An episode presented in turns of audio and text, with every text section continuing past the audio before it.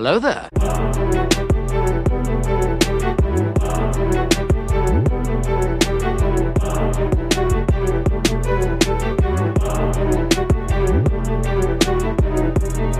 last we will reveal ourselves to the Jedi.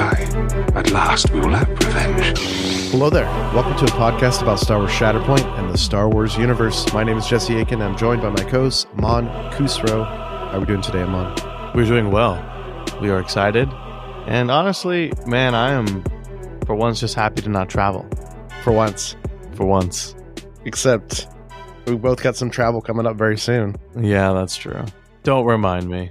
Yeah, we talked about that on the Candy Cantina, which is very exciting, but we can touch on it briefly, Irman, because, I mean, obviously you and I are going to hang out in person and maybe even do some Shatterpoint stuff, maybe, at this, but both Amon and I are playing for the U S A teams for W T C in October. That's very exciting. So that's coming up around the corner. So lots of big travel for that because that's all the way in Denmark. Yeah, we're going to Copenhagen, which is very exciting. Also, I came back from Nova. So if you're interested in listening to my recap there, you can listen to our Candid Cantina, which is yep. our bonus episodes. I'm not going to spend too much time today talking about it just because we've got a pretty packed episode. But the highlights here, it was a lot of fun. I had some goals in M C P. I was able to achieve those. And I got to play some Shatterpoint. And I networked a lot and hung out with a lot of cool people from multiple game systems. And it was a ton of fun. It was like the first time I went without trying to like no life a tournament. And I highly recommend doing that for at least one of your cons because I just had a lot of fun hanging out and getting very drunk. Excellent. And you're basically saying when you mean no life a tournament. What I mean by that is like practice nonstop for weeks leading up to the event, like getting super tense when I'm at the event, like, oh, I won't drink tonight because I want to like wake up refreshed and like I have to be optimal. Yeah, wake up early. Yeah, chug your water bottles. Like none of that steps. Yeah, I was waking up honestly one day, fifteen minutes before the event, and then running down the hotel. You know, trying to make sure I could make it. And I enjoyed it, but not to say that I haven't try-harded events before. I will. I have, but this one was just different. Well said. If you guys are a patron at that bonus feed level, definitely check out that episode because Mon goes in great detail a lot about his games and some of his experiences there. And we also talk more about our plans for W T C, how we're planning to get there and stuff like that. So definitely check that out. But Amon, today we're back in it. We're back in a box episode and it's pretty exciting. It's one of the most important characters in all of Star Wars. So it's one of those big episode days to me, it feels like. But a slight deviation, and we'll talk about that in lore, but this is a snapshot of Padme. This is not Senator Padme. This is Queen Amidala, who's a separate entity in some ways than Padme, which is very cool. And I'm really excited to talk about her in lore shortly. I'm very excited too. I was genuinely surprised when they announced this box. I thought, you know, every time I see Padme in a game, it's usually episode two Padme, right? Yeah. yeah. Fighting in the Colosseum and on Geonosis. So, or even very, like Clone Wars Padme, right? After that, shortly. Yeah. Where she kind of rocks the white outfit a lot. Always. Consistently. Yeah. So very excited to see not only Padme, but then Sabe, right, who's extremely exciting, the handmaidens with their unique and colorful clothing. And I thought it was a great choice. I think from a hobby perspective, people are going to have a field day. And I think from a gaming perspective, everyone's going to experience something very unique because, correct me if I'm wrong, but at least in recent history, I haven't seen any miniature Star Wars game or most games in general. They kind of avoid this version of Padme because obviously older Padme is a more battle-hardened and, you know, easier Padme to play with or design, I'm assuming. So this was very cool to see. And then also it gives me hope that we'll get Qui-Gon and Padawan Obi-Wan. Took the words out of my mouth, yeah. It, it gives me hope, too, that we'll get, like, those guys and then maybe one day even some Gungans and just kind of have a full-on Naboo conflict part of pre-The Clone Wars, right? Because clearly yeah. they're willing to go into the Naboo conflict, which is pre-The Clone Wars. And to a lot of the haters out there who don't like this concept, I say you're wrong because I think this this shows that A M G is willing to explore spaces before and after the Clone Wars, right? That are Clone Wars adjacent, right? Because the Naboo conflict, of course, was one of the first dominoes in Sidious's plan to start the Clone Wars, right? So I would love to see even like a Gungan box too, like Captain Tarpal's primary, Jar Jar secondary, some Gungan infantry supports, you know what I mean? And then you could just run like a full Naboo-centric thing and have your own little episode one game and then drop in Obi-Wan or Qui-Gon and whatever spots they fit in, in or out. I think it makes a lot of sense. So time will tell. I mean, inversely too, Amon, we could even get the rest of Padme's guards, you know, because Panaka, he's going to come up in lore a lot today. Panaka, all over the lore. Great security officer, leader of the Naboo people. You never know. I mean, he's got his whole security force as well, but I would love to see them explore more spaces like this. Even leaving Naboo behind, I think this just shows a creativity that A M G is willing to pursue, jump in little pockets of Star Wars, not necessarily like only the main stuff. Yep. Completely agree. I'm very excited, and one can hope for another version of Maul, as well as maybe, you know, I would love to even see a Senator Pal- Ooh, yeah. That could be cool too. Obviously, like you said, Sidious and secondary Maul. Come on. Just makes itself, right? Oh, that but, could be cool too, yeah. Oh man. This is just good stuff. But before we get into our lore today, Amon, we got a little bit of business to attend to. So we've been doing the Shatterpoint core set giveaway, and now it's finally time to close this out and hopefully start a new one coming up at some point. We really appreciate you guys jumping on, following this, clicking on this link. It's, the link is going to stay in our podcast notes. Once again, always helpful to click on this link. Save it as your main Shatterpoint go-to link. It helps us out with A M G. They like people to go through this link for our show and to set up future endeavors and giveaways. You guys have been doing that and following us on social media. So we did the randomizer website, Amon, and it's going to pick someone from the combination of our social media, Patreon, and who's been clicking on this link. Completely random, but obviously we said you get more entries if you do more of those things. That's right. Anyone can win this, regardless if they're a patron or not. We're very excited. While the odds aren't necessarily equal, because again, patrons and individuals who clicked on the link and follow us will spike their percentage chance of winning. At the end of the day, even if you have one entry, you can win. So I'm very excited to see who gets it. And I'm clicking the button now. Okay. So very proud to announce the winner of our Star Wars Shatterpoint core set giveaway is Kyle. Congrats, Kyle. Congrats, Kyle. We will reach out to you privately, and we will get this set up for you so that you can receive this in the mail. So everyone who participated, thank you so much. We really appreciate it. And Kyle, congratulations again. I'm sure we'll be doing more giveaways in the future, and we'll keep you posted when we do. All right. Sounds great, Amon. Well, of course, we've got a couple other people to thank today.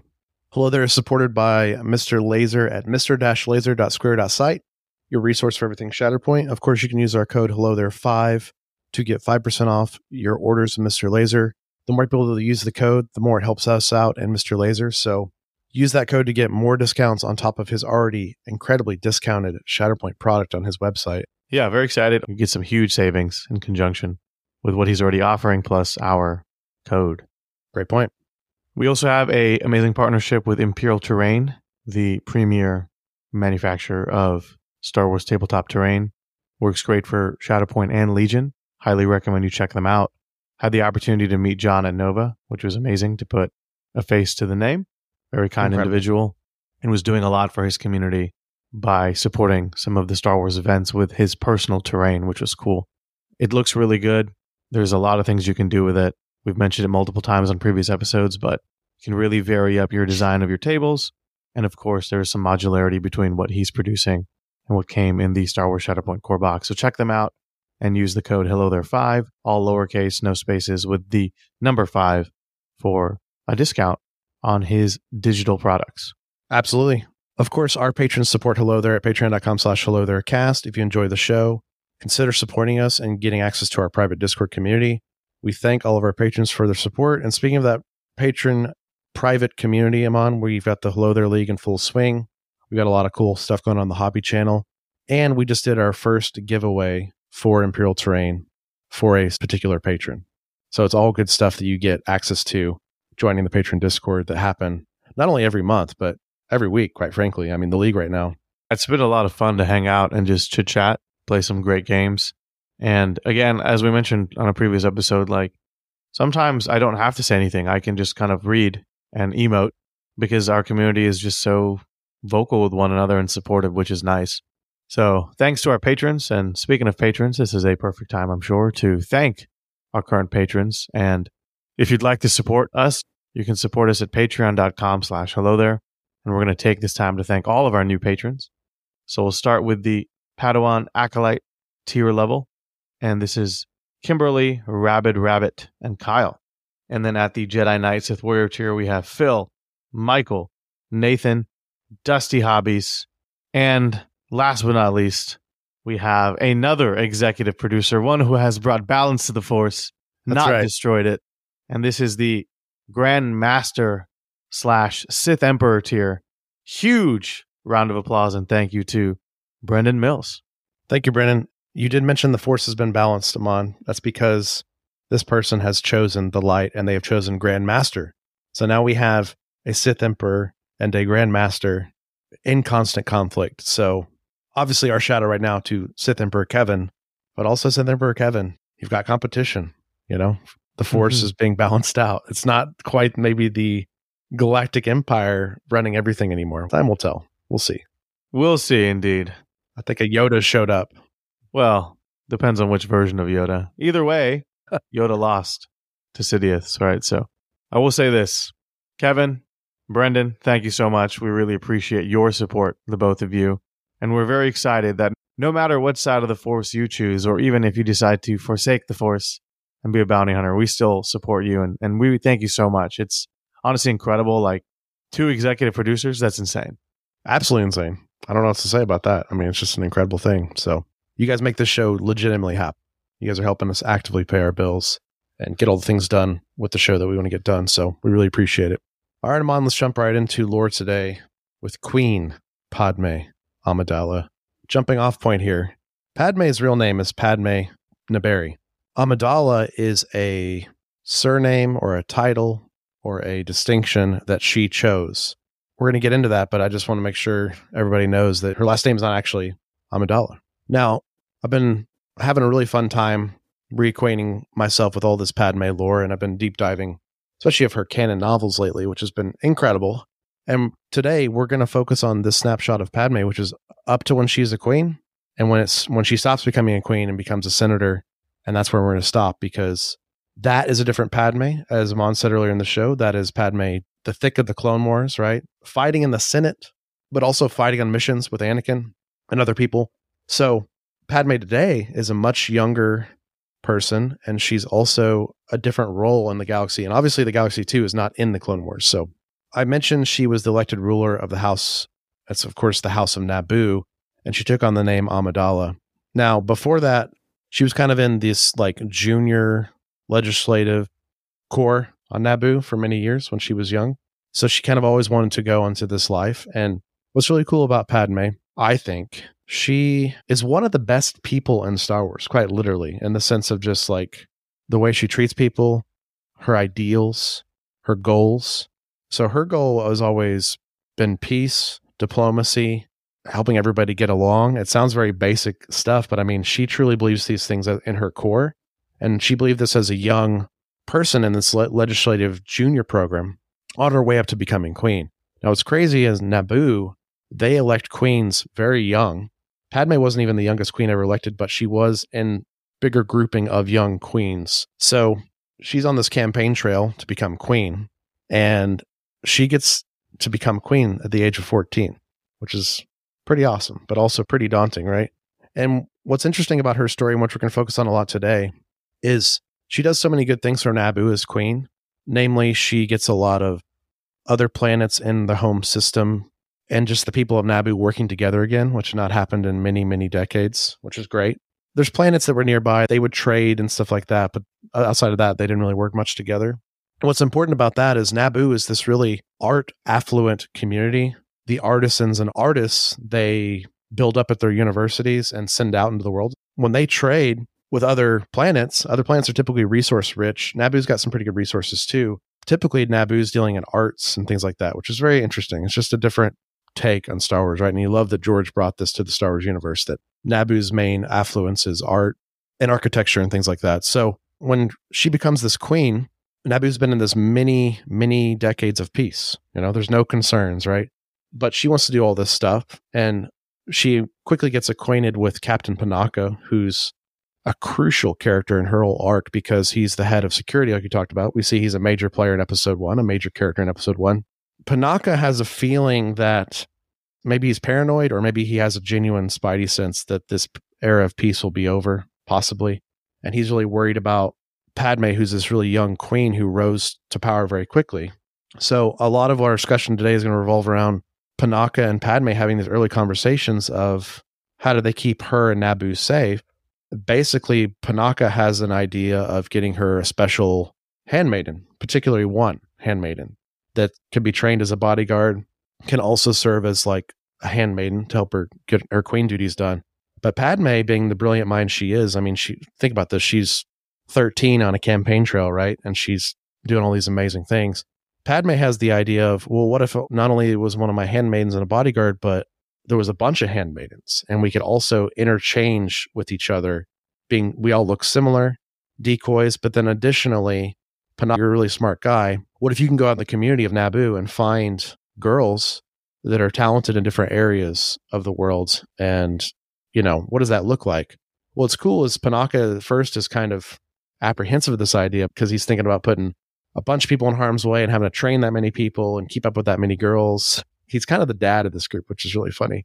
And he starts running with it. And he starts finding girls who are talented in every area of Naboo's culture.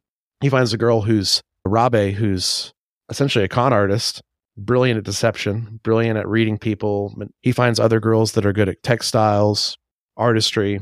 Crucial part of Padme is her wardrobe. We know this later going on as a queen, but also how some of these handmaidens completely redo her wardrobe to keep her safer and more mobile, which things were not done in the past. You got these giant regal heavy things, reduce the weight, add in some body armor underneath, all kinds of cool stuff like that.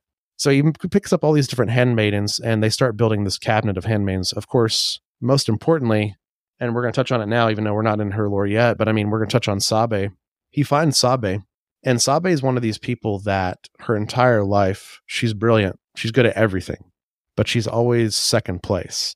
That's kind of her, where she's ended up in life. She feels like that's a detriment to her. But Padme helps her see very quickly that being second best in literally everything might just be better than being first in like one thing, right? Or two things, right? Or whatever. And Sabe starts learning that wholly through her life experiences and through her role as Padme's number one, that being second is actually sometimes more important than even being the queen, because we find out quickly through the lore and obviously through the Phantom Menace and other things, Sabe starts being the primary decoy and the queen quite often, right? And actually doing queen duties from time to time through things that happen.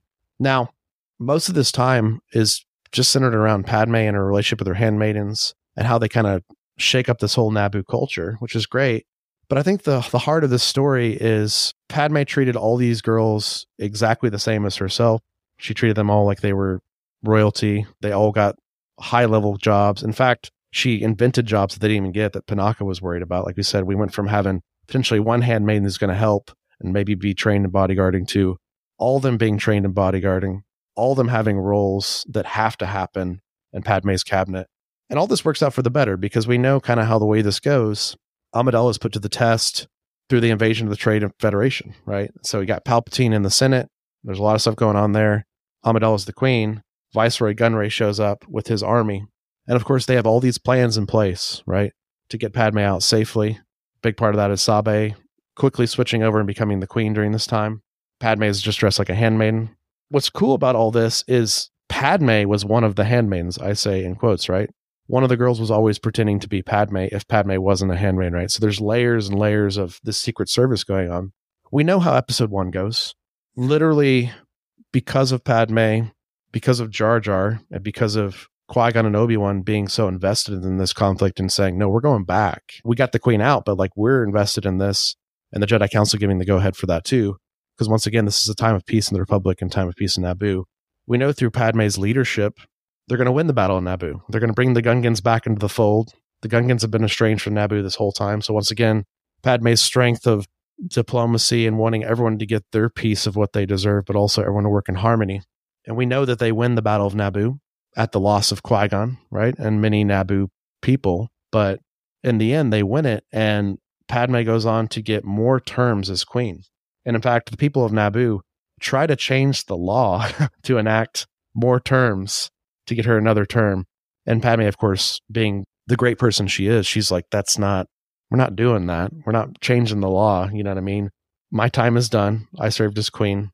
Was very important before the Battle of Naboo, and obviously after the Battle of Naboo became a prolific person. And then the way that her story ends in this small section of time with Padme, after her two terms as queen, it, it ends with getting a new queen enacted, of course. And then the queen literally asked Padme, have you thought about working in the Senate? Because obviously now Palpatine has become the chancellor, as we all know. Jar Jar has become a senator for the Gungan people, or he's about to. He's on the steps to that.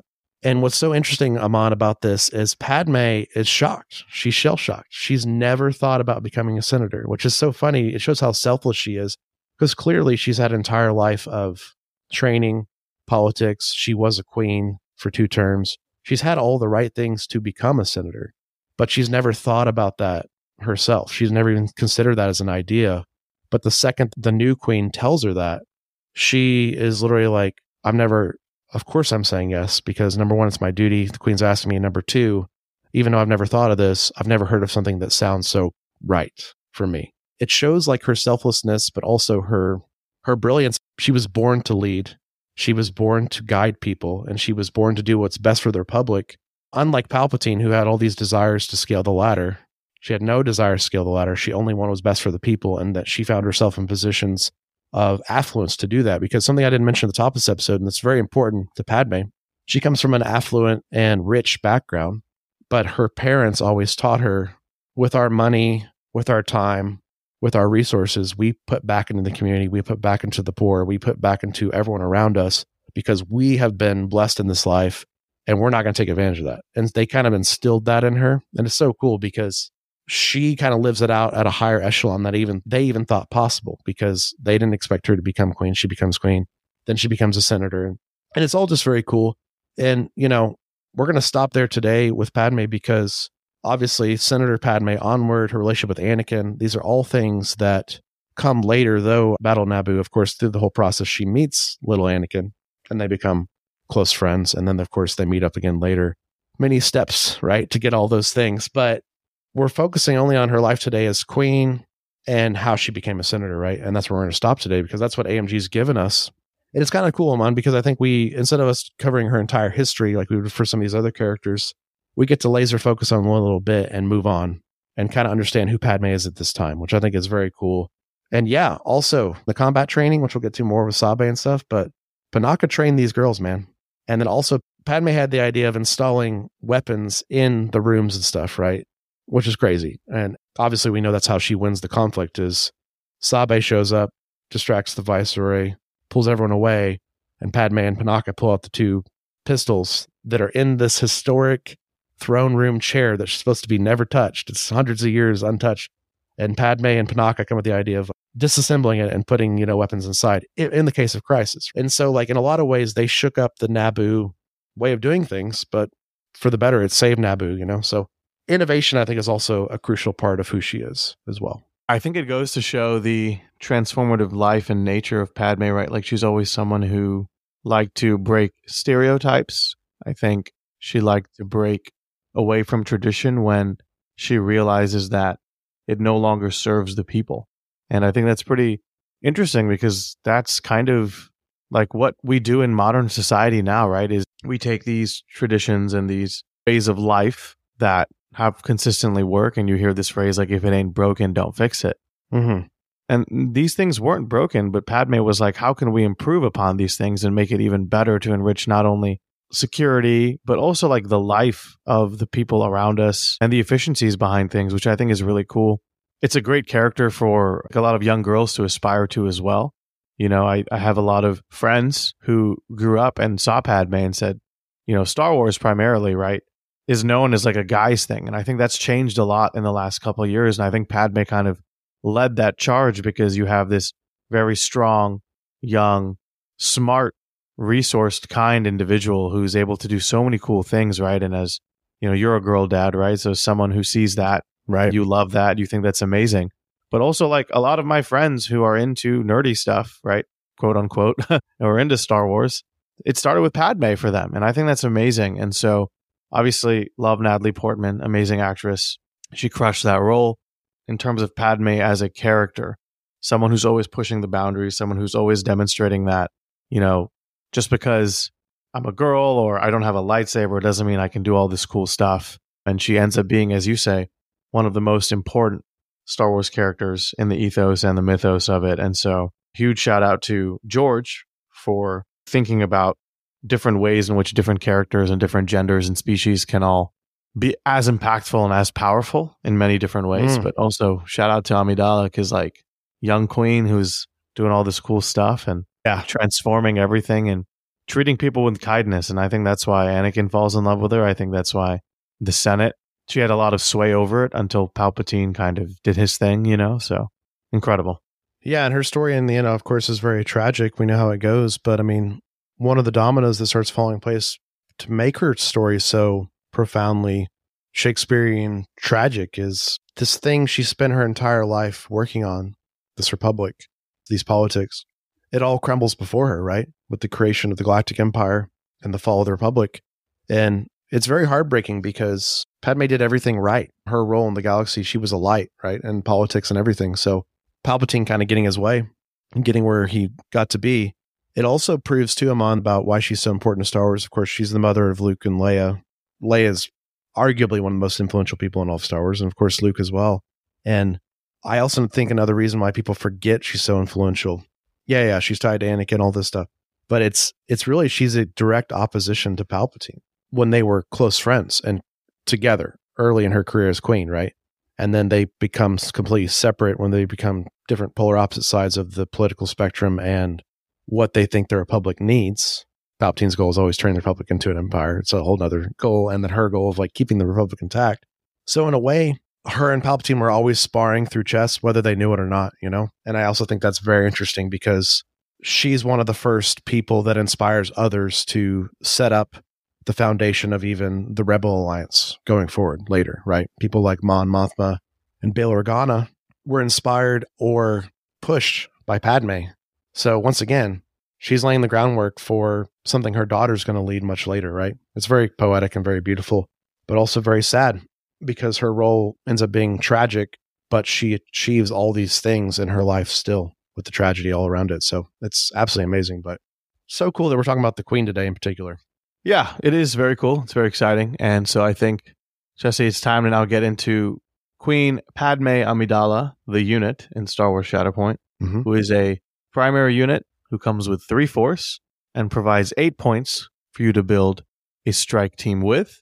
She's got a stamina of nine and a durability of three, and sparse on the tags here. She has only one tag, Galactic Republic. Makes sense, but also the sparsest tags we've seen yet. Yeah, and I think it's also just maybe limited from the fact that, you know, this particular character is a one-movie character, right? So I also like that it shows the, the catch-all of Galactic Republic will be applied to maybe some of these things, conflicts, people that happened adjacent to the Clone Wars. Yeah, prior to the Clone Wars, which is very exciting. And yeah, that means that one day, if and when we do get Qui-Gon, we can play him alongside maybe, you know, Anakin or Obi-Wan, which is the greatest thing for me in my in my headcanon. I know Same. It breaks continuity, but no, I, I completely dig it. It's so cool, right? Very cool. All right, let's start things off with her first active ability, Royal Command. This has a force cost of one. Choose an allied Galactic Republic unit. Each character in the chosen unit may advance. This is big. This is an incredible ability. It's really cool, man. I think it's actually quite powerful given the fact that it says each character in the unit may advance. So you can get some amazing movement here, some great repositioning in between struggles in order to better set yourself up to try to win said struggle. But man, the first time I used this ability, dude, I was trying the Vader Padme list. It was my first time playing Padme, which is cool, but again, breaks all continuity, right? Dark date night. That's right. And the fact that you can get effectively three advances with Vader over the course of one full order deck is pretty, pretty nice. Had this great thing where, okay, enemy is applying pressure here. Okay, he just advances up to the point above him. Oh, back pressure. You know, Amidala advances him back to get support back on that point. So it was cool. I enjoyed it. And I think it's a very strong ability, Jesse. That's a cool way to use it. Absolutely. Move your move your queen piece around the board. Pun intended, I suppose. But I mean, like Vader being your queen piece in that situation. But also, you could use this, Amon, to have a huge swing during Padme's turn where you just say, okay, I'm moving two clones or two handmaidens to a point. I'm also moving Padme to that point. I'm just winning that point now without even rolling dice, right? That's very powerful. It's very Padme. It's her leading by example. Also has some synergy with her identity, which we're going to get to later, where you can kind of set up her identity better, because we know Shatterpoint, like, positioning is everything. It is literally everything in the game, and then pieces get moved all the time. So this is a good way to also recover, get back to where you need to be, right? Because you could also have two clones on separate sides of the map, right? Off on two points, and they got pushed off or something. You can move them back on, not on their turn, right? Very powerful thing. So I think it's one of those abilities similar to Hello There on Obi-Wan, similar to Vader's Charge, similar to Anakin's I'm going to end this. You're just always, always, always going to have the Force saved for this. When Padme's in your deck, you're going to say, I got to have a Force left for Padme to do Royal Command when she comes up in my deck. Yeah, and that's what makes it interesting and compelling. Again, you know, you use example of Vader's Fury. I'm always banking that. I'm always saving one for Whipcord. I'm always saving one, you know, in the right moment for not so fast and things like that, or jumps. And so in this situation, I think it's a double-edged sword. We'll talk about this a little bit more, but I think nature of the beast with Republic is you're already tight for Force in terms of your economy. You have more things to worry about. Oh, I have to now worry about, A, making sure my characters are reserved and my defensive maneuvers, but then also now my royal commands, right? So interesting design, again, because I think it does force the Republic player to have to make the optimal decisions. Yeah. But at the same time, it would have been cool if it was free, like just a tactics that just, you know. That would have been cool. I would have really enjoyed that, especially because it wouldn't be taxed by the Force Wound tax later, because, of course, this gets more expensive as the game goes on. Indeed, indeed. Now, our next ability is called Coordinated Fire. It is a reactive ability, and so I'm pretty sure everyone at this point knows how these work, but there is a different tag with this one. So every single Coordinated Fire we've seen prior to this box on the Galactic Republic side has mentioned a Galactic Republic unit. Amidala's only works for an allied handmaiden unit. So when an allied handmaiden unit makes an attack as part of a combat action, before dice are rolled, if the target is within five of a character in this unit, which is Queen Amidala, she deals two auto damage, which is pretty gnarly. That's very gnarly, but hard to get off, right? Because this has to be a handmaiden that's making this happen. So you've got to like set up the activation order in a certain way. Also, once again, Amon, it's so funny. This fits in the same Galactic Republic discussion you just brought up. And we just had on our recent discussion episode, but it's like Republic is so stringent on like who's activating at what times, who's spending Force at what times, and who's kind of setting up the next person to go. And I think if you're used to clones, this is this is a good start, but obviously this is a hair more difficult than the clones because that's just Galactic Republic, right? So now you've really got to figure out how to set this up. So I think it's a high reward for something that's a little bit harder to pull off. Yeah, it's interesting you mentioned the setup. For me, like I would just never care about this when it pops up great. Also, obviously, there might be moments where a character only has two or three wounds left, right? You don't want to set it up then. Yeah, exactly. But for the most part, I think this is just a nice to have, and I wouldn't worry about it too much. That being said, I think it just goes to show her strong ballistic ability, right? Like you, t- you talked about Panaka teaching these girls how to shoot. Yeah. Well, keeping that idea going, Amon, she's got an innate ability called Crack Shot. Characters in this unit have Sharpshooter two. When this unit makes a focus action, each character in this unit may dash. So, first of all, we love on this show, you know, we know how powerful Jango's focus to get a free jump is, right? Just for the movement ability, right? What's cool about this is you get a free dash, so it helps Padme get a little bit faster because this is the only other way she has an ability to move outside of her advance action. But also, Amon, now she's rolling three more dice on her ranged attacks per the sharpshooter rule and the focus correlation. So that's putting her up to ten dice on one of her sides of her tree. And I think that's very cool. Yeah, she goes to ten and nine if you are able to focus with Padme, which is pretty neat. I mean, at the end of the day, a focus, you're asking for a lot. And so I like the fact that there is an innate bonus for a primary unit getting all of this stuff because effectively you can still get some sort of maneuverability, and that would be through a dash. Like, ideally, most turns end up being advance, take cover, or advance, attack. In this situation, maybe you can do a dash. Dash is a smaller tool here, but it kind of offsets with the fact that she has a range attack, and despite it being only range four, I think it kind of makes sense, because I guess they're concealed pistols, right? Yeah. Versus a full-on blaster at range five, so I dig it, I like it, and I think it befits her primary status and gives her a little bit more flexibility if and when you need it. one hundred percent. Can you imagine if Cody had this. When he focuses, he gets to dash. I That's think that'd be really cool for him because he's got obviously sharpshooter as well. And I think the toughest part with Cody is getting in a position where he can shoot often, right? And get his range five expose off. Yeah. I would, not to make this a Cody discussion, but I would argue back and say, but he's also the type of dude who just sits back with his binoculars and kind of just looks. He's not True. very mobile. Yeah. So I would like him to shoot more, right? And that would help him. But yeah, it's it's very cool ability. And talking about cool abilities and closing out her card, I'll talk about her identity, which is very wordy, but we'll break it down after I read it. Servant of the people. When this unit is not wounded, and while one or more characters in this unit are contesting an active objective, that's very important. If this active unit's stance is faith and diplomacy, allied Galactic Republic supporting characters can contest the same active objective as Padme, even when they are wounded. So before we move on, on to the next part, let's talk about this first part. Agreed, yeah. So I really like how you said as Padme, because I think there maybe was confusion on how this card was read. So just to make it super clear, when Padme is not wounded and she is contesting an active objective, if she is in faith and diplomacy, which is one of her stances, allied Galactic Republic supporting characters that their same objective as Padme still count as contesting even when they're wounded. Okay. A lot of hoops to jump through. It is, is. Is Padme not wounded? Is Padme on an active objective?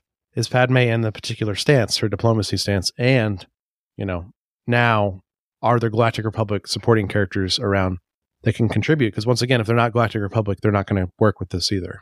Correct. And they have to be supporting characters, which is fairly limiting. I think it makes sense, though, because you'll see very quickly the handmaidens have mobility options to help them get to Padme, right? So the whole this whole concept particularly boils down to Padme is always surrounded by her handmaidens, and even when they're injured or wounded, they're still there, always laying their life on the line to protect their queen, which is very cool thematically. And clones can jump in too. Correct. Clones can work, but the idea is that, again, these handmaidens are built around always moving towards Padme. I think in this particular situation, I really like the fact that this allows you to thematically have this moment where Padme is always next to her handmaidens and they're continuing to help score and win points, which is pretty neat. But I think the application is very limited because if you're at a point, then you're probably going to have an opposing melee character or primary, you know, in your face. And you know who hates being attacked in combat? Well, not only clones, but handmaidens as well, right? So yeah. it's it's almost so interesting to where it's like, okay, just kill my guys because they'll just be wounded and they'll still count. So it could be a deterrent, but at the same time, I think it's still worth taking them out because then you force Padme to stay in faith and diplomacy, and then also you gain that momentum, right? Absolutely. And, you know, we're going to talk about it probably in her character summary in a minute, but the tough other hoop with this, Amon, is that Padme has to be not wounded herself, right? So it also makes it like more steps for you as the Republic player to like achieve this. What's cool about it, though, the example you just gave, handmaidens could be way up the board and Padme could come in later, right? And even though they got one shot or something, she can walk up to the point, turn the point on with diplomacy, right? And win it. But I also think it's just, it's very crazy and scary. Like Padme goes down pretty easily too. And so you're you're constantly doing this balance of who's wounded, who's not wounded, you know what I mean? And, and what am I doing? So it, it actually asks a lot of questions of you as the Amidala player, but also asks a lot of questions of your opponent, like you said, and I, I do enjoy that. But let's talk about the second part of her identity, which we might be seeing more, potentially, and it's a lot simpler. While Padme is not wounded, once again, if the active unit's stance is aggressive negotiations, allied Galactic Republic supporting characters within four of it add one die to their attack rolls. Notice it says attack rolls, so that includes melee. I think at first pass of this, I was thinking, I don't know why, maybe more thematically, I was just thinking, oh, everybody's shooting better, right? Around Padme, like in The Phantom Menace, right? But this is all attack rolls, which is very cool. Less hoops to jump through. The only hoop you have to jump through is her not being wounded and range four. Correct. You mentioned that this might be more popular because I think it probably will be in general because the benefit already of bringing Galactic Republic supporting characters is the fact that they're all two character units. And so you have these characters who can make six dice, seven dice attacks. And maybe their damage is only four or five, but they tend to stack a lot of conditions. Well, if you now turn those six and seven dice attacks to seven and eight dice attacks, that means you're rolling fourteen to sixteen dice on your supporting character attack rolls. And if you hyper-focus that into one target, then I think your consistency goes up through the roof, right? So what this allows you to do as a Republic player is maybe output more damage than you maybe thought were possible. What I will say, what this makes it really cool is the fact that, like, sometimes you're thinking, man, I really need to have my primary, like Anakin, get out there and do a lot of damage. And so maybe I have to reserve my Republic supporting unit to get to my heavy hitter in this pivotal moment of the game. And what this might allow you to do is instead go with your supporting unit and pump in a ton of dice, because they can maybe consistently get that damage output now. Because as we all know, like, people are like, well, it's only one more dice, sure, but people focus all the time in this game, right? Yeah, especially the handmaidens and Sabe, right? Yeah, and then imagine if you focus and you get the benefit of this, then you're getting two extra dice plus any sharpshooters you get, which is pretty cool. So I think it's cool because I think it also helps out clones. Once again, like you said, Amon, we're going to play a lot of Padme games to determine how many times the clones from your other group come in contact with Padme and her handmaidens. But I do think it's nice, right? Just like the Servant of the People, Faith and Diplomacy section is nice for clones. This part's nice for clones as well, because we all know it. Clones struggle. Clones struggle getting down their trees. Clones sometimes struggle doing damage. And this certainly helps them out a lot as well. So I just think if you're playing a Queen Padme list, you're already going to run all Galactic Republic supports, because why wouldn't you, right?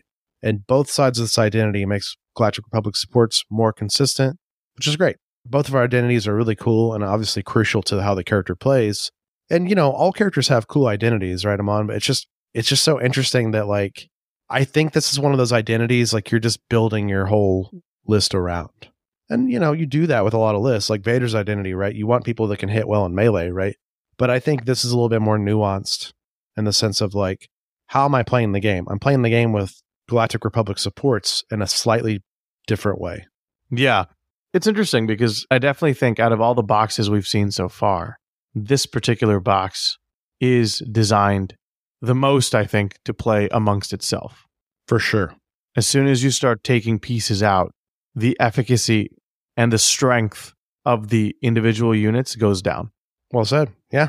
Well, let's get into her forms, because I think we're going to learn a lot very quickly about how she plays from this as well. Indeed. So we'll start with Faith in Diplomacy. Now, keep in mind that when Padme is not wounded and with Faith in Diplomacy as her active stance, allied Galactic Republic supporting characters can contest the same active objective, even if they're wounded. So we'll take a look at her offensive stats here. six six on both of her attacks, five five on both of her melee and range defense. Looking at her ranged expertise, her E L G three A blaster pistol, one expertise is one strike, two to three, three strikes, four plus four strikes. So we really see that scale quite well in the two plus expertise range. Quick thinking is her melee expertise, one to two, two strikes, three plus, a crit, and a strike. So obviously we know Padme is more of a ranged damage dealer at this state in her life, but in general, truly, and she is a good shot, and so that's reflected again in the expertise. Defensive training, this is some cool stuff here. One to two, block and uh, recover. Three to four, block and two recovers. Five plus, a block, turning an opposing crit to a fail, and two recovers. Jesse, what do we think about expertise as a whole? I think it's cool. Like you said, how it scales is very interesting. I, I also like that her like blaster expertise is pretty good on this side. It's something we're going to see about Padme. And I think maybe this is more credit to the design from A M G and just her character as a whole. She's a very consistent character. She's very, like, both of her forms are very similar. We're kind of seeing that through a lot of these things. I think the defensive training is so cool. I did go on a slight tangent in one of our recent episodes about this, because I think it's very important for people learning the game that personal effects happen after all enemy tree effects have happened, right? And damage has been applied. So I think these recovers happening after damage is applied, not great with the one-shot melee world we're in right now, but also great in other ways where it's like, oh, you dealt X amount of damage and conditions to Padme. Well, I got three expertise, so I got a block and two recovers out of this. After everything's been said and done, I'm just going to recover that pinned, recover that strain, right? On your turn, right? Which I think is very cool. So I just think it's unique. This far in the game yet, we have not seen this many recovers and expertise, and I think that's just unique. I agree. I find it unique. I think there's a clear weakness here. I mean, we talk about this very strong ability where if she's not wounded, characters that are galactic supporting units can contest while wounded. But then, you know, we mentioned earlier that a great way around that is to just wound Padme. And five defense isn't the most exciting thing. No. And I think her defensive expertise, capping out at one block per expertise level, is obviously, again, intended design because she is not necessarily that defensive. It probably also ties into the fact that there are benefits of her being close to the handmaidens, which we'll talk about shortly. Mm-hmm. And so then, I, again, I think this is all baked into the fact that, like, I think they easily could have given Padme two block on one of these, like three to four, and then five plus maybe two block, and then addition to everything else it's giving. But there is intentional design here in that A M G is saying, Padme is great, but we have designed her to play with her handmaidens in Sabe, and you should do that. Doesn't mean you have to, but we've kind of designed it for it to work like that. Yeah, very much so. And I think even taking that one step further, Amon, these recovers that she gets on her tree, prime abilities to use on Sabe and the headmains, right? To keep them topped off and healthy and ready to go on their turn, right? Which is very evocative of who Padme is anyways, right? She's very selfless and she's always thinking about her girls, but also like everyone around her. So let's get into this tree, Amon, because this is her weaker tree side, right? Yeah, one more thing I want to add on the defensive training is I also think it thematically it makes really cool sense because in theory, if she's surrounded by her handmaidens, they're always helping her recover because that's their job, right? Mm-hmm. So doesn't necessarily mean the recover is coming from Padme, but in that situation, it's it's cool thematically. But yeah, let's jump to this tree here. It's not a very long tree. There's only five spots here. And so you can imagine with six dice and sharpshooter getting up to nine dice, there are going to be a lot of times where Padme is able to kind of blow through this tree here, especially with that ranged expertise.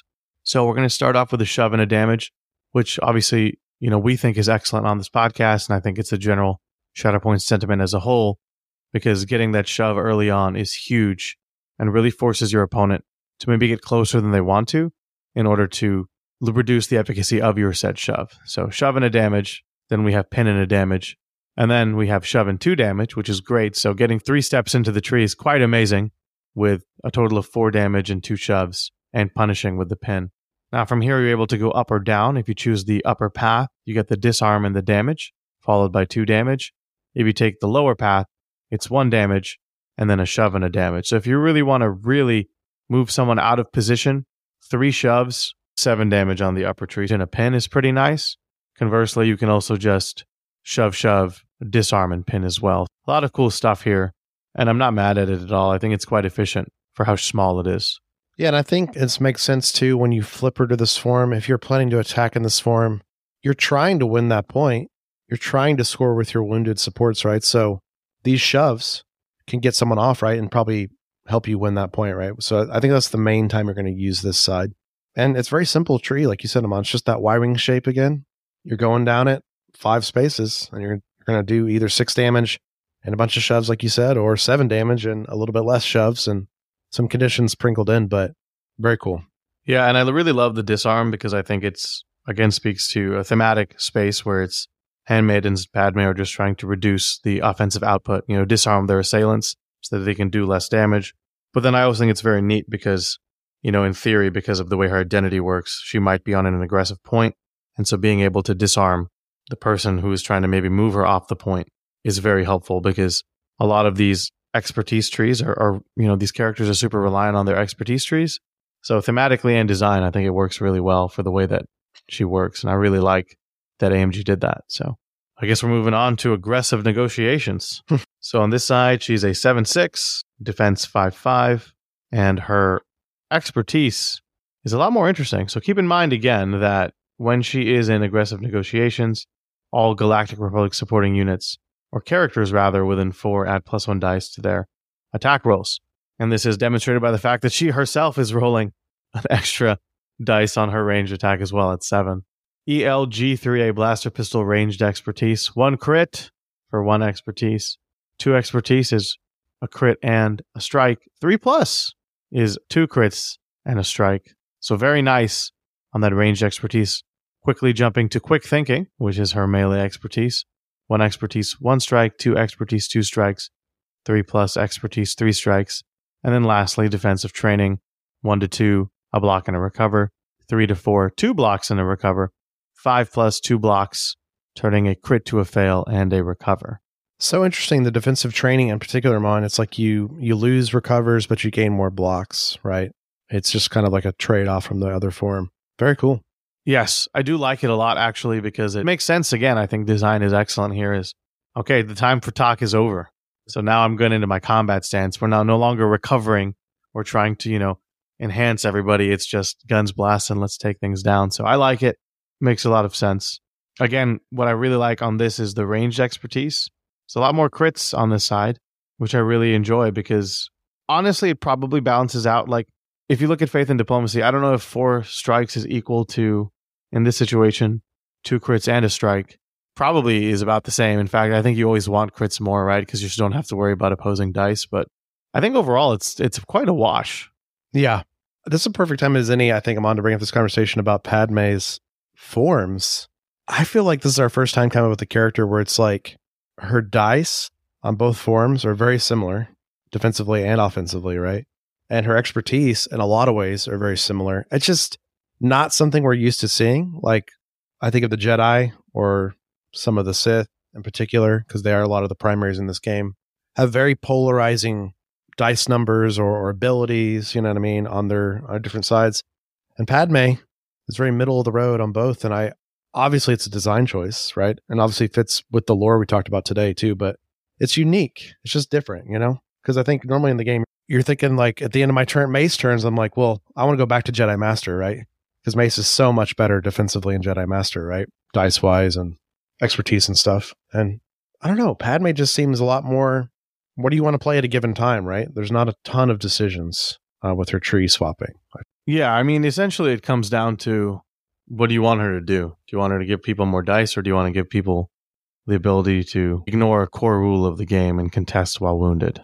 Which I think both have their merits. And obviously the trees are different themselves, right? I'm just trying to clarify that I'm talking about raw stats and kind of expertise are just very similar on both sides, which is just unusual, right? You are going to want to switch to do different things, right? Yeah, I completely agree. I think from an expertise and quite candidly like a core profile standpoint of attack and defense dice, there isn't much change. And again, I think this lends credence to the fact that the design isn't trying to punish you as much, given the fact that both stances are effectively the same in terms of mm. everything outside of the damage tree, because you're already jumping through so many hoops in the identity itself. So let's talk about something that is different, though, which is the damage tree. And this is where you can see, again, Padme being more of that damage dealer. I'm getting kind of some of that primary output that we look for in our primary units. So we're going to start with two damage, and then from there we would go up or down. If we go up, it's two more damage. So four damage into two steps in the tree is pretty nice. Or we can go expose in the damage, totaling that to three damage and expose. Either way, I think that's pretty good, and situationally allows you to kind of set up for another attack or just really finish someone off here. If we get to the third tile on the tree, a shove and a damage, which is great. We love them shoves, and this allows her greater flexibility in positioning. And so once we're at this point, we can either go up or down. If we go up, it's two more damage and then a shove and a damage. Or we can go down, which is a damage and two recovers and then a reposition and a damage. This is a very flexible tree, Jesse. This allows you to get a lot of damage out. Like, I think the maximum damage you can do is eight, which is pretty neat. And two shoves, or you can choose to be more of a reposition as well, right? Like, I'm going to heal a little bit, remove some conditions, and then move. And I like that a lot. It gives Padme a lot of flexibility, and I think in conjunction with some of the other coordinated fire options that are in Galactic Republic, like, she can be quite potent at range, even at melee on this tree. Oh, absolutely. Yeah, very well said. And I also like this reposition. I love these final two spots, Amon, of the damage, two recovers, reposition, damage. I just think that's so versatile because we already talked about Padme doesn't have a ton of mobility, right? And so that helps her get a little bit more mobility. That's also, you could do some cool lateral plays with this where it's like you do a bunch of damage to someone and then you move sideways to another point, right? And now you flip to Faith and Diplomacy at the end of Padme's turn. And all of a sudden, you're scoring something that your opponent might not have thought you could get to or something, right? With one advance, right? But you got there now with two advances. I think it's very cool because I think it also like works well with her focus dash as well. So you're like advance, focus dash, shoot. Oh, now I also reposition somewhere, right? So it gives her more mobility than you think, which I also think is nice. Because don't forget, that shove in the third spot in the tree, you're going to get a little mobility from that as well if you need it with that little push of range one. So we've already discussed this is the tree you're probably going to be in more of the time, at least the early parts of the game, right? When you're moving your gun line up and shooting. For it to be a good tree like this, I really enjoy seeing it. And once again, I also like the concept thematically and just in the game with these two recovers, Padme also healing up Sabe and the handmaidens around her as well. Indeed. And I think this is a great segue to talk about this character as a whole. Yes. Is that Padme I find super interesting because like the focus on Galactic Republic supporting units isn't very exciting because we've often attributed some of the weaknesses of the Galactic Republic playstyle to the fact that their supports are so weak. And so having this character come out and attempt to bolster these Galactic Republic supporting units on one hand is is interesting, right? And makes you want to think about the game in a different way. But then conversely, I also wonder, personally, like, are we just putting resources into units that aren't really deserving of said resources, mm. right? And it's a very interesting conundrum to really think about because, like, on one hand, you know, we have characters like Obi-Wan and Padme who can really improve the overall longevity of these units or their efficacy on the battlefield. But then we always complain that they're not doing so hot and that maybe they're being hampered individually because of the other opportunities that other primary units are offering them. So I don't know. I think overall, like, Padme is one of those high skill level characters. You know, you mentioned this lateral play. I think that's a very good example of like some of the cool things you can do with Padme, right? The fact that Royal Command allows her to just give any Galactic Republic unit a full advance is insane. Because yes, you're right. At the start of her turn, maybe she moves a wounded Galactic Republic support unit onto a point now yep. where they're outnumbering another character. Boom, that's a point. Then her handmaidens follow. And then she's shooting people. Maybe she shoves someone off another point. Like, I can very well see a turn where Padme can go plus three, right, on a turn where your opponent wasn't expecting them to. And that can be very exciting.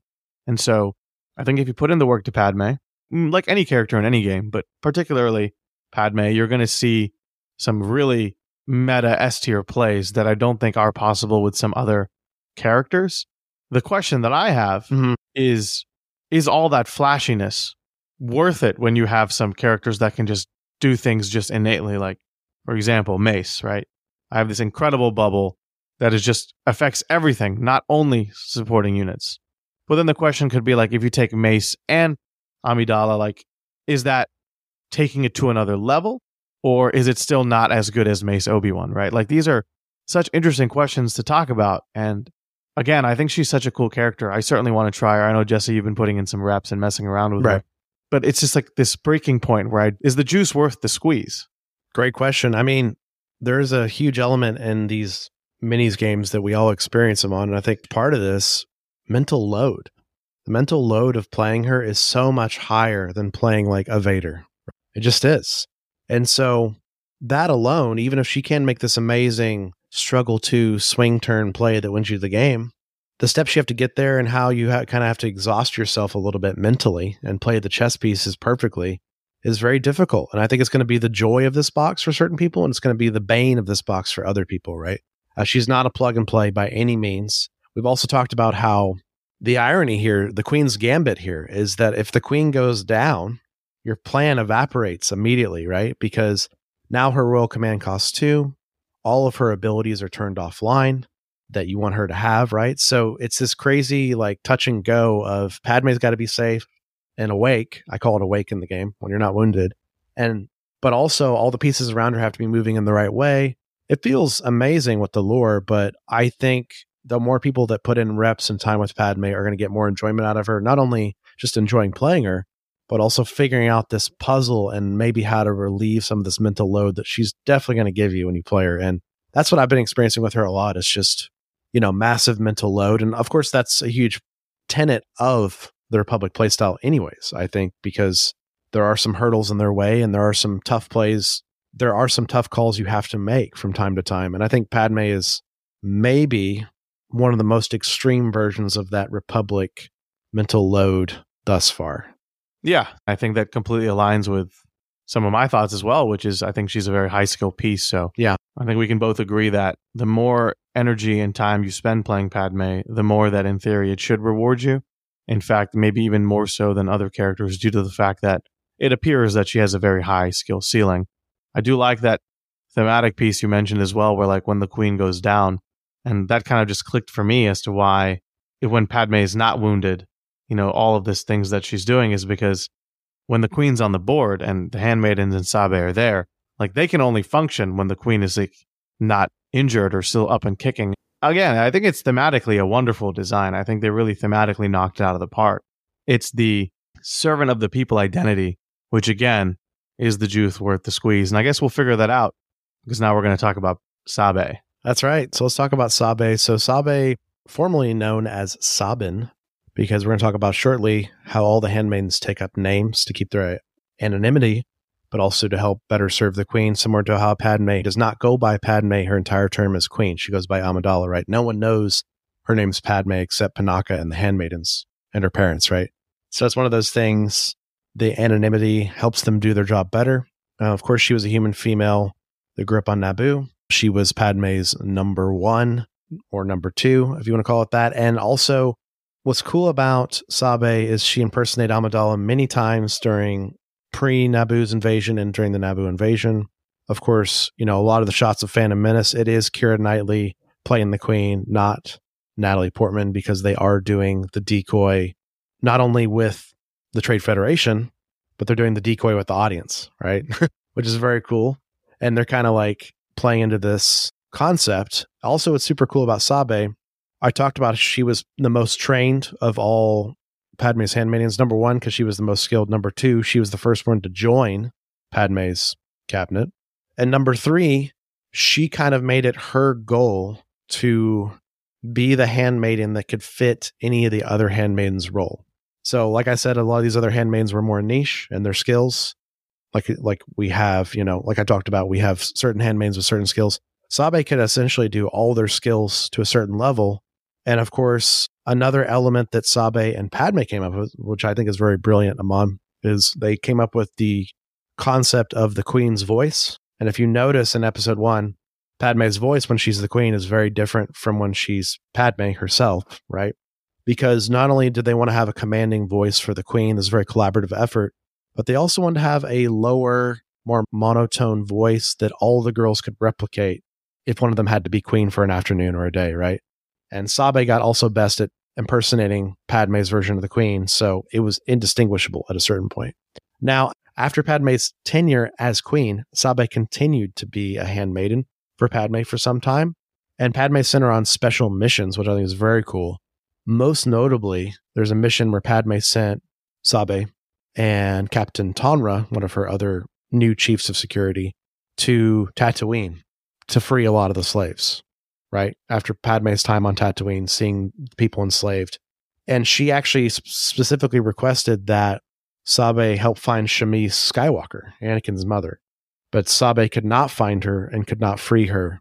So that's actually a nice little like side point, obviously, with Padme's interwoven story with Anakin, right? So what's cool about Sabe, and I'm not going to get too much into this lore, Amon, because I want people to read this stuff. I want people to read the Vader comics. You and I both do. Because I'm not going to spoil stuff, but basically following Padme's mysterious death after the end of the Clone Wars and the birth of this new Galactic Empire, Sabe and the security officer Tonra changed their identities and began to kind of investigate Padme's death and try to figure it out.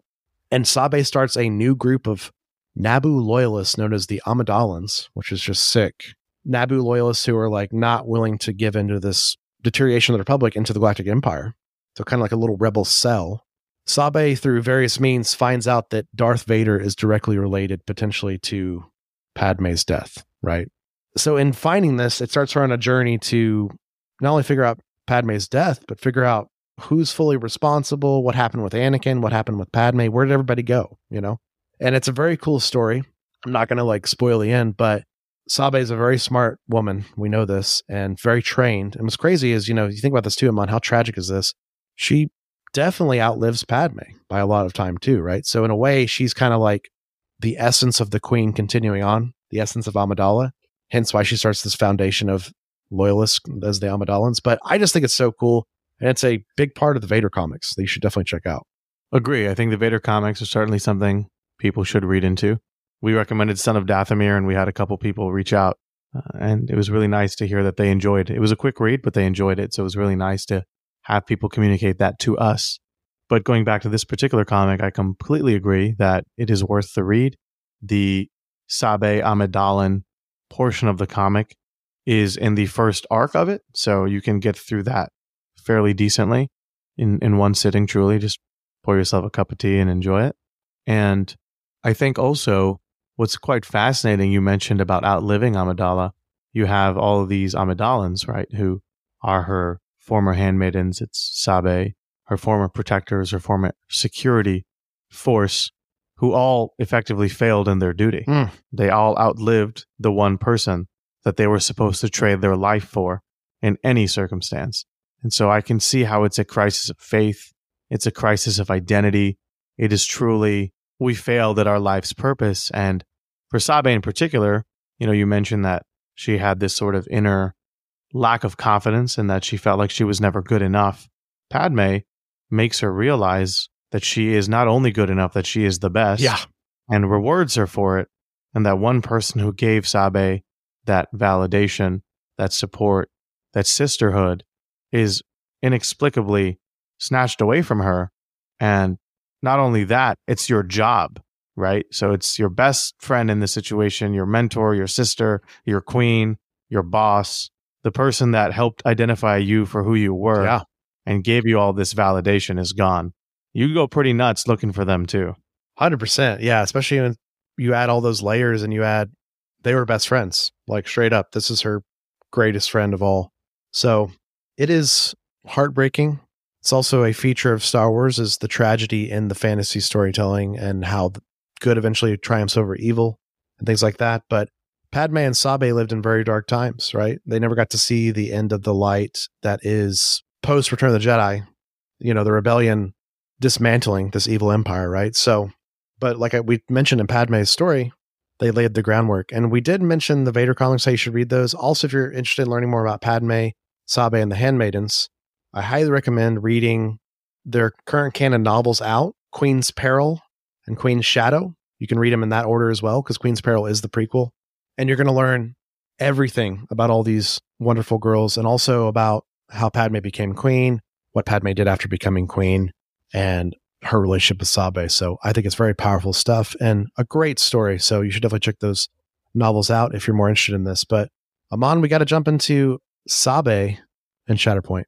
Starting off, she is a four point cost character. She brings you zero force. She is a secondary unit.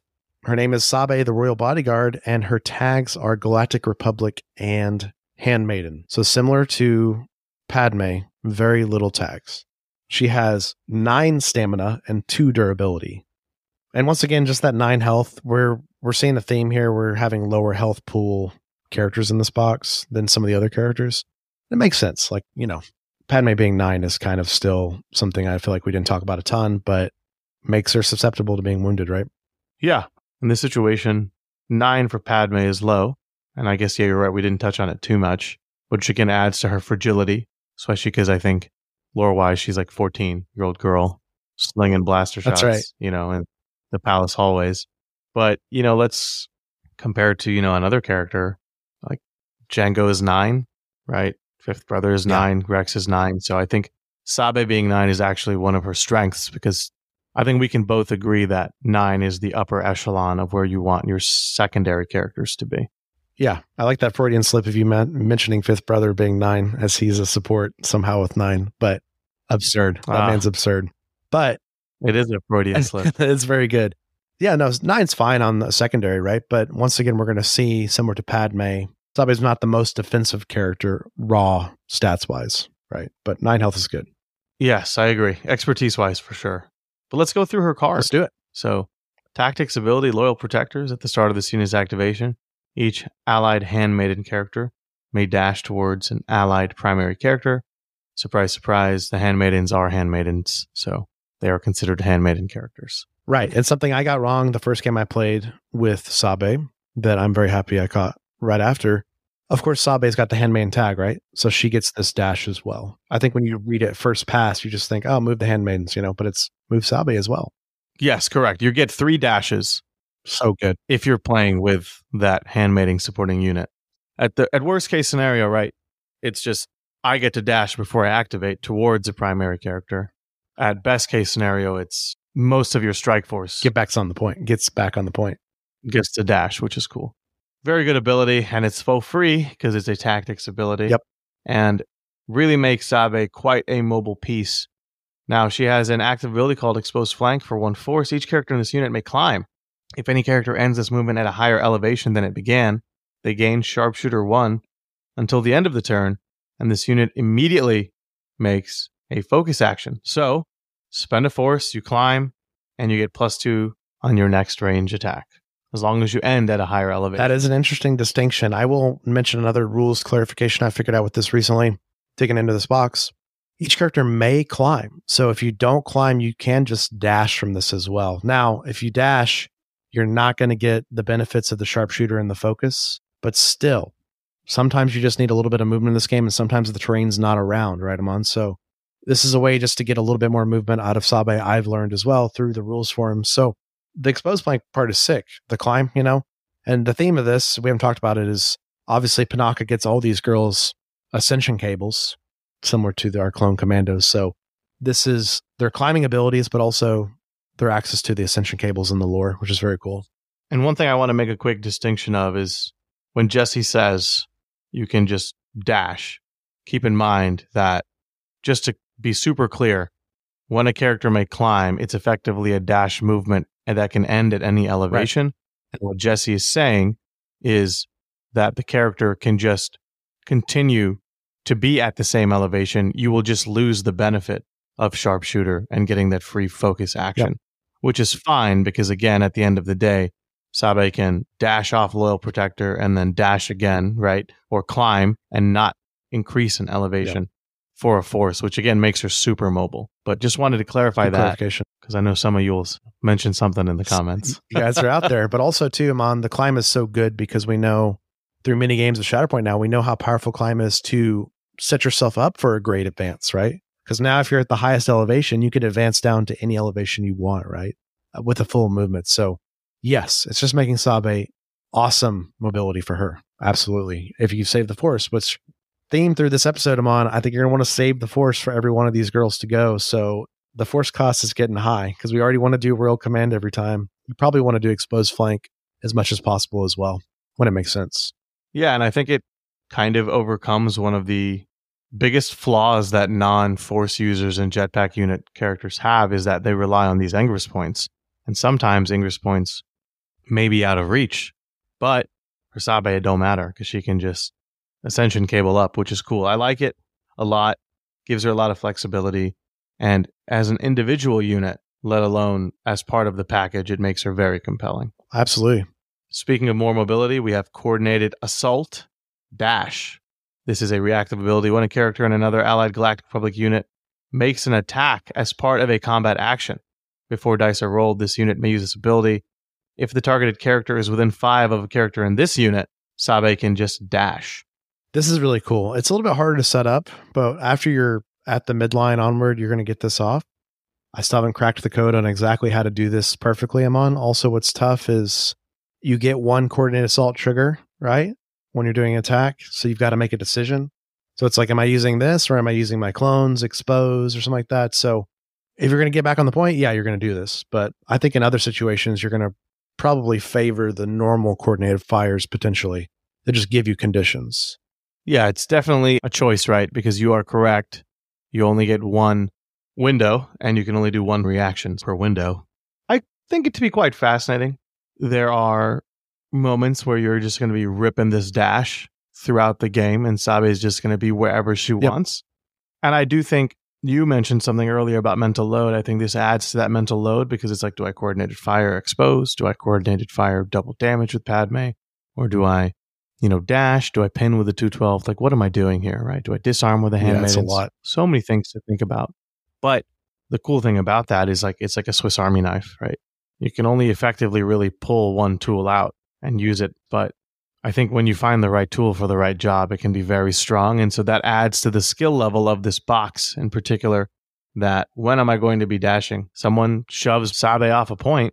You take a shot in another character's activation, Sabe just dashes back onto that point. Like, that's huge, that's huge, right? Yeah.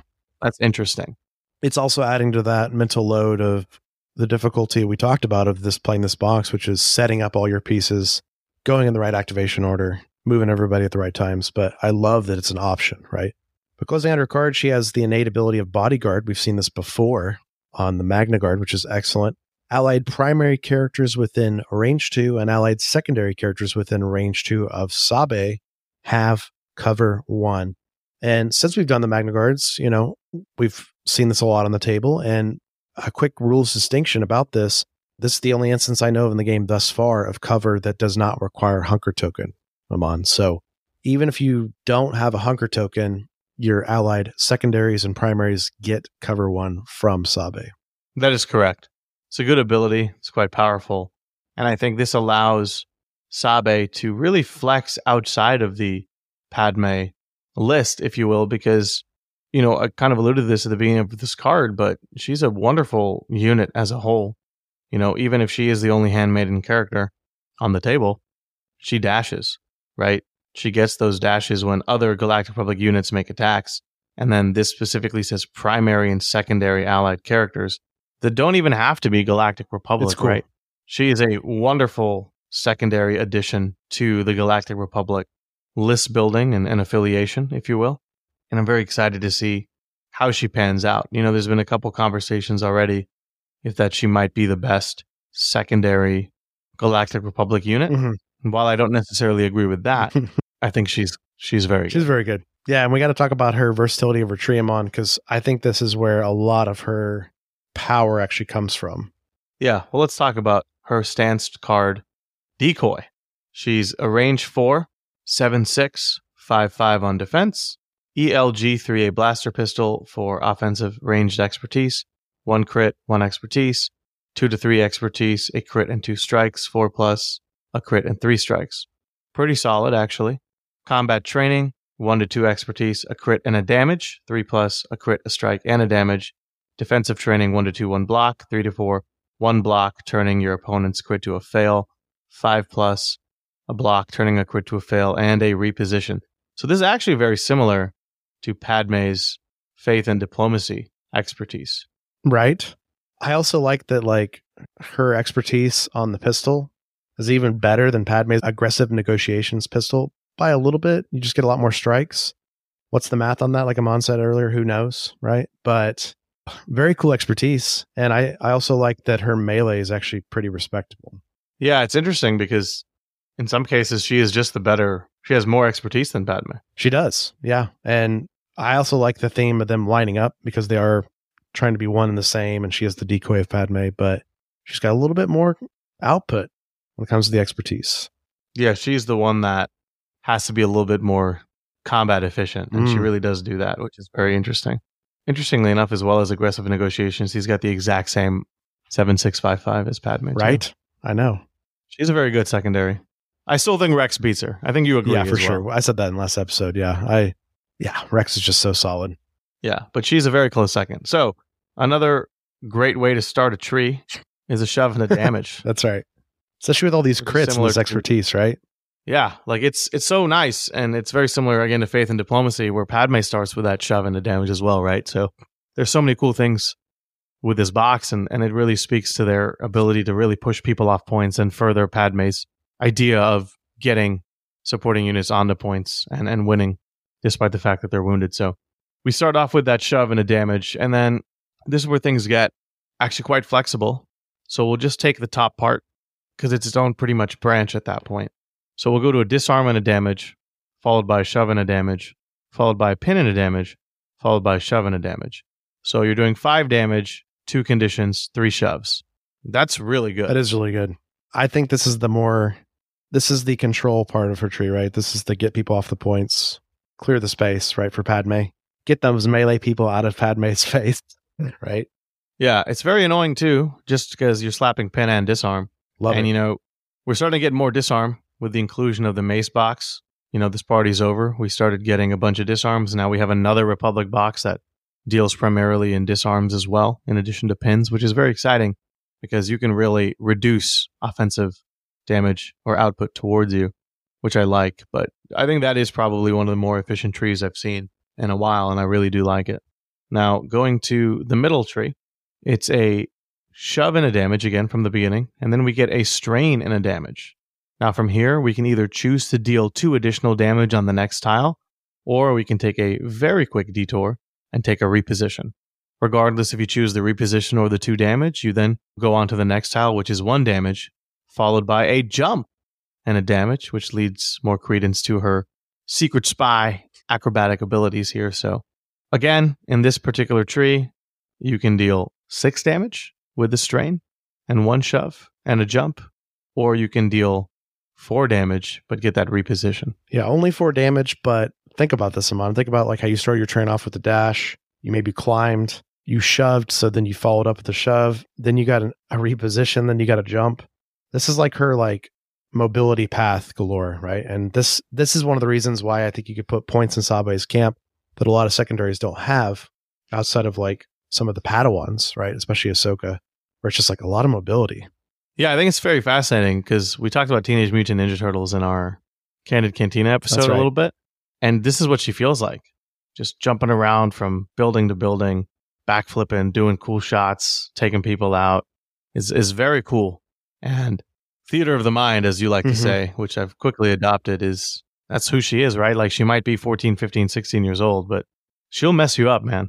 She'll mess you up. I also like that her tree is like, quite frankly, it's not a ton of damage, Amon, unless you get all the way through it and it's still not like out of control, but it doesn't really matter because she's doing so many things. Like she has so many options with conditions and movement shenanigans that the opponent's probably just rendered defenseless, like messed up anyways, right? There's these strains, these disarms, like you said, are huge on a hard-hitting primary character, right?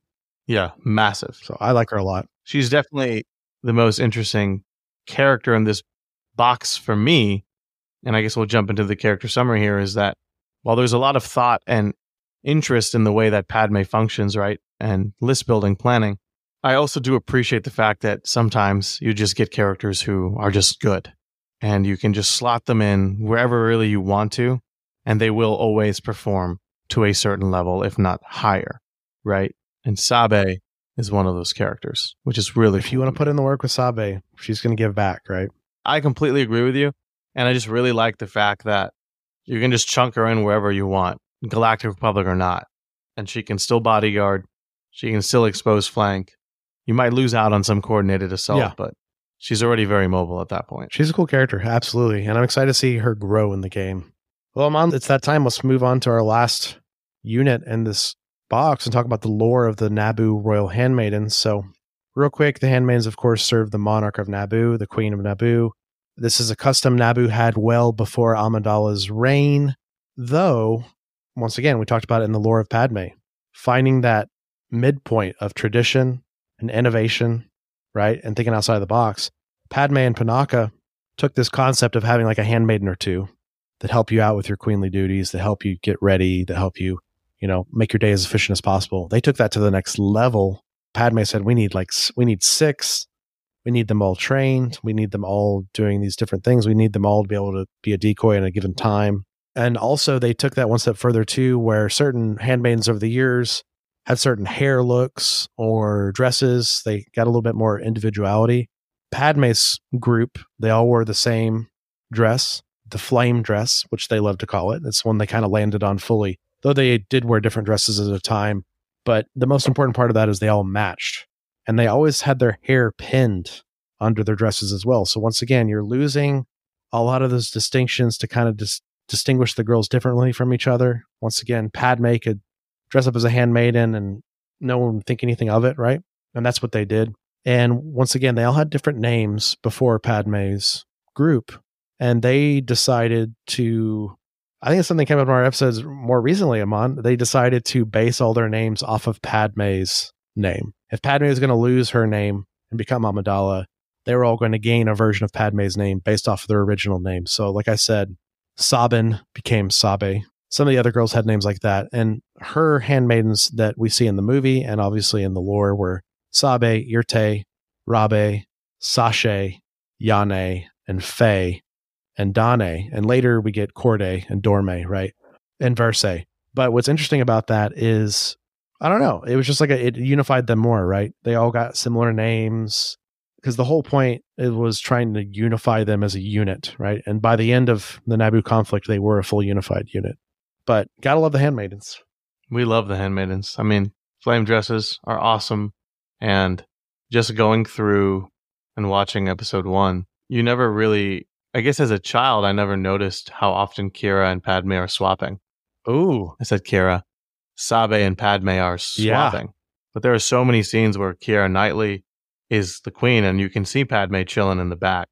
And then conversely, you can see when you start looking at these stills, oh, yeah, that, you know, Sabe is right there on, you know, the left-hand side or the right-hand side. Like, and you can tell it's Keira Knightley, right? When she was portraying that role. So it's very cool. I do love it. And I think it did a great job to me because, you know, George says Star Wars is for kids, right? That's kind of for sure one of the things. And as a child, I never noticed difference. When you notice in the movie, when Padme steps out to Boss Nass and is like, I'm actually the queen, everyone yeah. is shocked except Panaka and Qui-Gon. Everyone wow. is shocked with Panaka and Qui-Gon because they figured it out. Even Anakin's like, wait, who am I falling in love with? That's kind of the look he's got on his face. Little nine-year-old Anakin. Because no one knew. I mean, not even Panaka's security force knew. They just knew that all the handmaids were important. Because in order to keep up the Secret Service concept, you've got to keep it as tight-knit as you can, right? So, well, let's jump into the handmaiden card. That's right, Amon. So starting with the Naboo Royal Handmaidens. They are a four-point cost character. They bring zero force to your squad. They are supporting unit that has two models, two characters. They have a stamina of eight, a durability of two, and three tags this time. They're going to look familiar. Galactic Republic, Handmaiden, and Trooper. Nothing over the top here, guys. They're just gaining the Trooper tag on top of what Padme and Sabe were building off of. Now, Amon did have to jump off the podcast here because he is hosting his family over and they arrived earlier than expected. So I'm going to close out the rest of this card with you guys. So starting off, they have an active ability called Expose Flank for one force. This one looks familiar to Sabe's. Each character in this unit may climb. If any character ends its movement at a higher elevation than it began, characters in this unit have Sharpshooter one until the end of the turn, and this unit immediately makes a focus action. So you're gaining two more dice, which is great. A couple notable rules distinctions here. It says each character in this unit may climb. You don't have to do it with both. This is very similar to the example we gave some time back of the Clone Commandos. If one of them dashes, you get the hunker, but if the other one climbs, because they do have the scale feature, you're still getting the hunker because one of them dashed. This is very similar. You could just dash or keep one of these girls not moving and climb the other one to gain the benefit for both of getting the focus action and the sharpshooter turned online. So what's there to be said about this? They're shooting better when they're climbing, but once again, the terrain is not always there. So all of our concepts and discussions around Sabe's exposed flank apply to this, but you got two units to do it with, which I think is even cooler. Moving on, they have a reactive coordinated fire of disarm. When a character in another allied Galactic Republic unit makes an attack as part of a combat action before dice are rolled, this unit may use this ability. If the target character is within five of this unit, the target gains disarm. What I like about this, listeners, is the fact that this is triggered off of Galactic Republic, same as Sabe's. So Padme's is handmaidens only. This is very powerful, two damage, but this can slot into a regular Republic list, and it's giving you access to disarm for the first time in coordinated fire features. And I really like that because I think disarm is slept on a little bit because it really is detrimental to those heavy-hitting characters to have disarm. Closing out their abilities, they have a innate ability called Intercede. While this unit is not wounded, enemy characters engaged with one or more characters in this unit cannot target allied primary characters or allied secondary characters with attack. So this is the bread and butter of these characters, I believe. The fact that you can't target Padme in particular when they are around is massive. I mean, we've seen the influence of this from the Magna Guards, when it's like keeping Grievous up or something like that, or protecting some of your other primaries that you choose to bring in your separatist list. It's no different, but possibly even more important, because we talked about this whole episode how fragile Padme is, and if the queen goes down, your house of cards starts to fall. So I think anytime Padme would take an attack, you might just take it on these characters. Additionally, you can also take Sabe's attacks as well, or other secondaries. Immediately, I think of something like Padawan Snips, where it's like she's such an impactful piece with her double jump and all of her acrobatic things she can do on the map. But if she goes down and that jump goes up in price, her efficacy immediately starts plummeting. So even something like the Handmaidens doing this intercede for Padawan Ahsoka is a very powerful feature. And I think it's once again adding to that concept we brought up this whole episode of this decision trees you're experiencing with this list, the amount of mental load, the power of this list, if you choose the right tool for the right job. And this is another tool in your arsenal. And I think this is one of the coolest parts of the Handmaidens, that they're clones with one more stamina. I haven't mentioned that yet. They do have eight stamina, higher than any of the other clones. Very cool. And they also have this intercede, which could potentially win you a game in a clutch moment. But moving on, we're going to cover their tree, which is a very simple tree called Absolute Loyalty. They have a ranged attack of range four with five dice. They have a melee attack of five dice, and their defenses are five on range and four on melee. So they really don't love being in melee. Getting to their expertise, they have the E L G three A blaster pistol, similar to Padme and Sabe. On one expertise, you're going to get a strike. On two to three expertise, you're going to get two strikes. And on four expertise, you're going to get three strikes. On their melee expertise, combat training, kind of interesting. One expertise is going to get you a strike and a damage. Two expertise, which I think is a sweet spot for them with this expertise on melee, they're going to get a crit and a damage. So not the greatest expertise stats, but very interesting. The fact that they have auto damage and they also can sneak that crit in on the melee, I find very cool, and also just shows the training that Panaka gave them and Sabe worked with them over the years. But let's get into their tree, which is a very simple tree. You have one of two starting points. So we're going to start at the top, which is a damage and a recovery.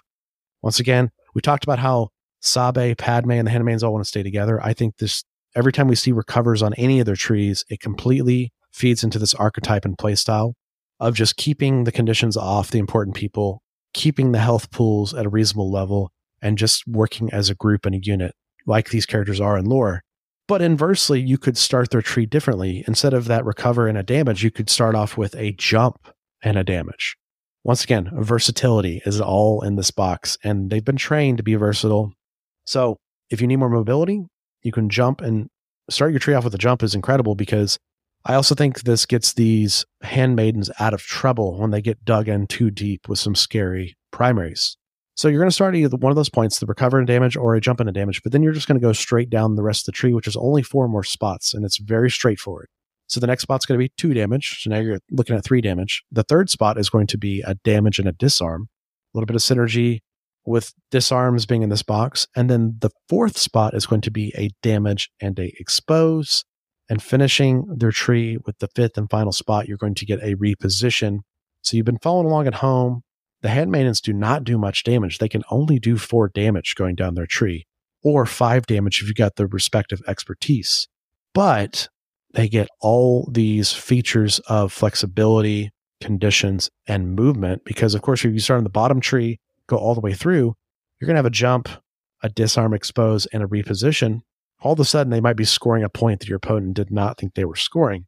Because keep in mind, they could get back to Padme or something, right? And she has that diplomacy online, and now they're scoring it not only while they're healthy, but now if they get removed, they're going to continue to score that objective that your opponent didn't expect them to get. They're interesting. I think with them, something Alman and I talked about in recent episodes is I don't think you're going to play the Handmaidens without Padme or Sabe or both of them. They are one of these niche supports that really work best in their box. And I think that's a good thing. I think the theme is right. I think the power level is right. Could you run these in a regular Republic list?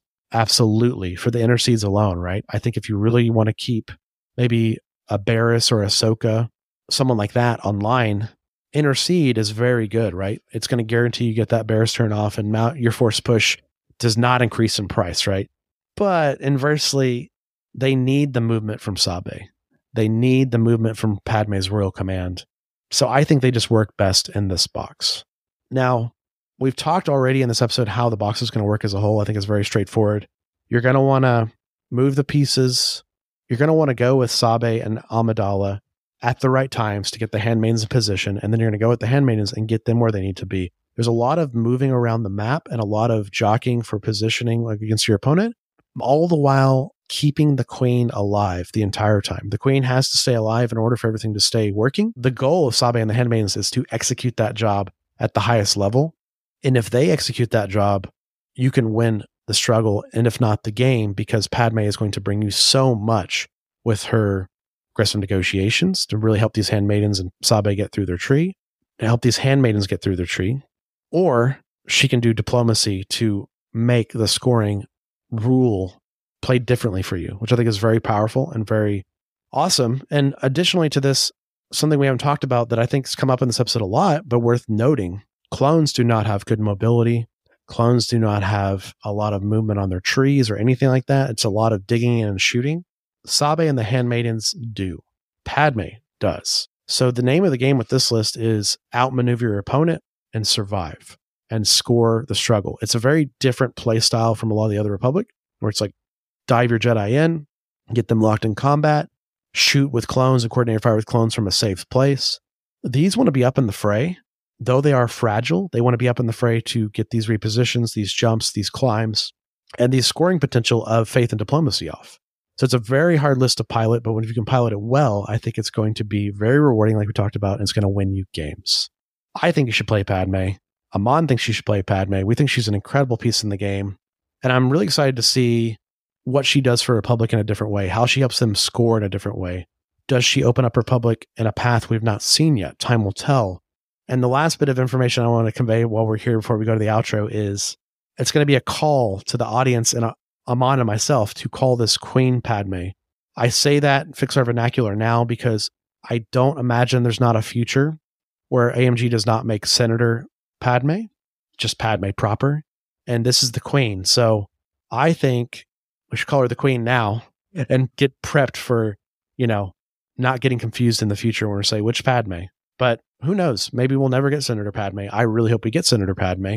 But for now, we have the Queen, and she is someone that I'm ready to get more on the table and see what she does into the game. All right. Well, that's going to close out our show. So, of course, Hello There is supported by our wonderful patrons. You can become a Hello There patron by going to patreon.com slash Hello There Cast. Find us online on Twitter, Facebook, Instagram, and Twitch at Hello There Cast, and email us at hellothercast at gmail.com. with any inquiries, ideas, or collaborations. And you can leave us reviews on your podcast platform of choice. It really helps us out.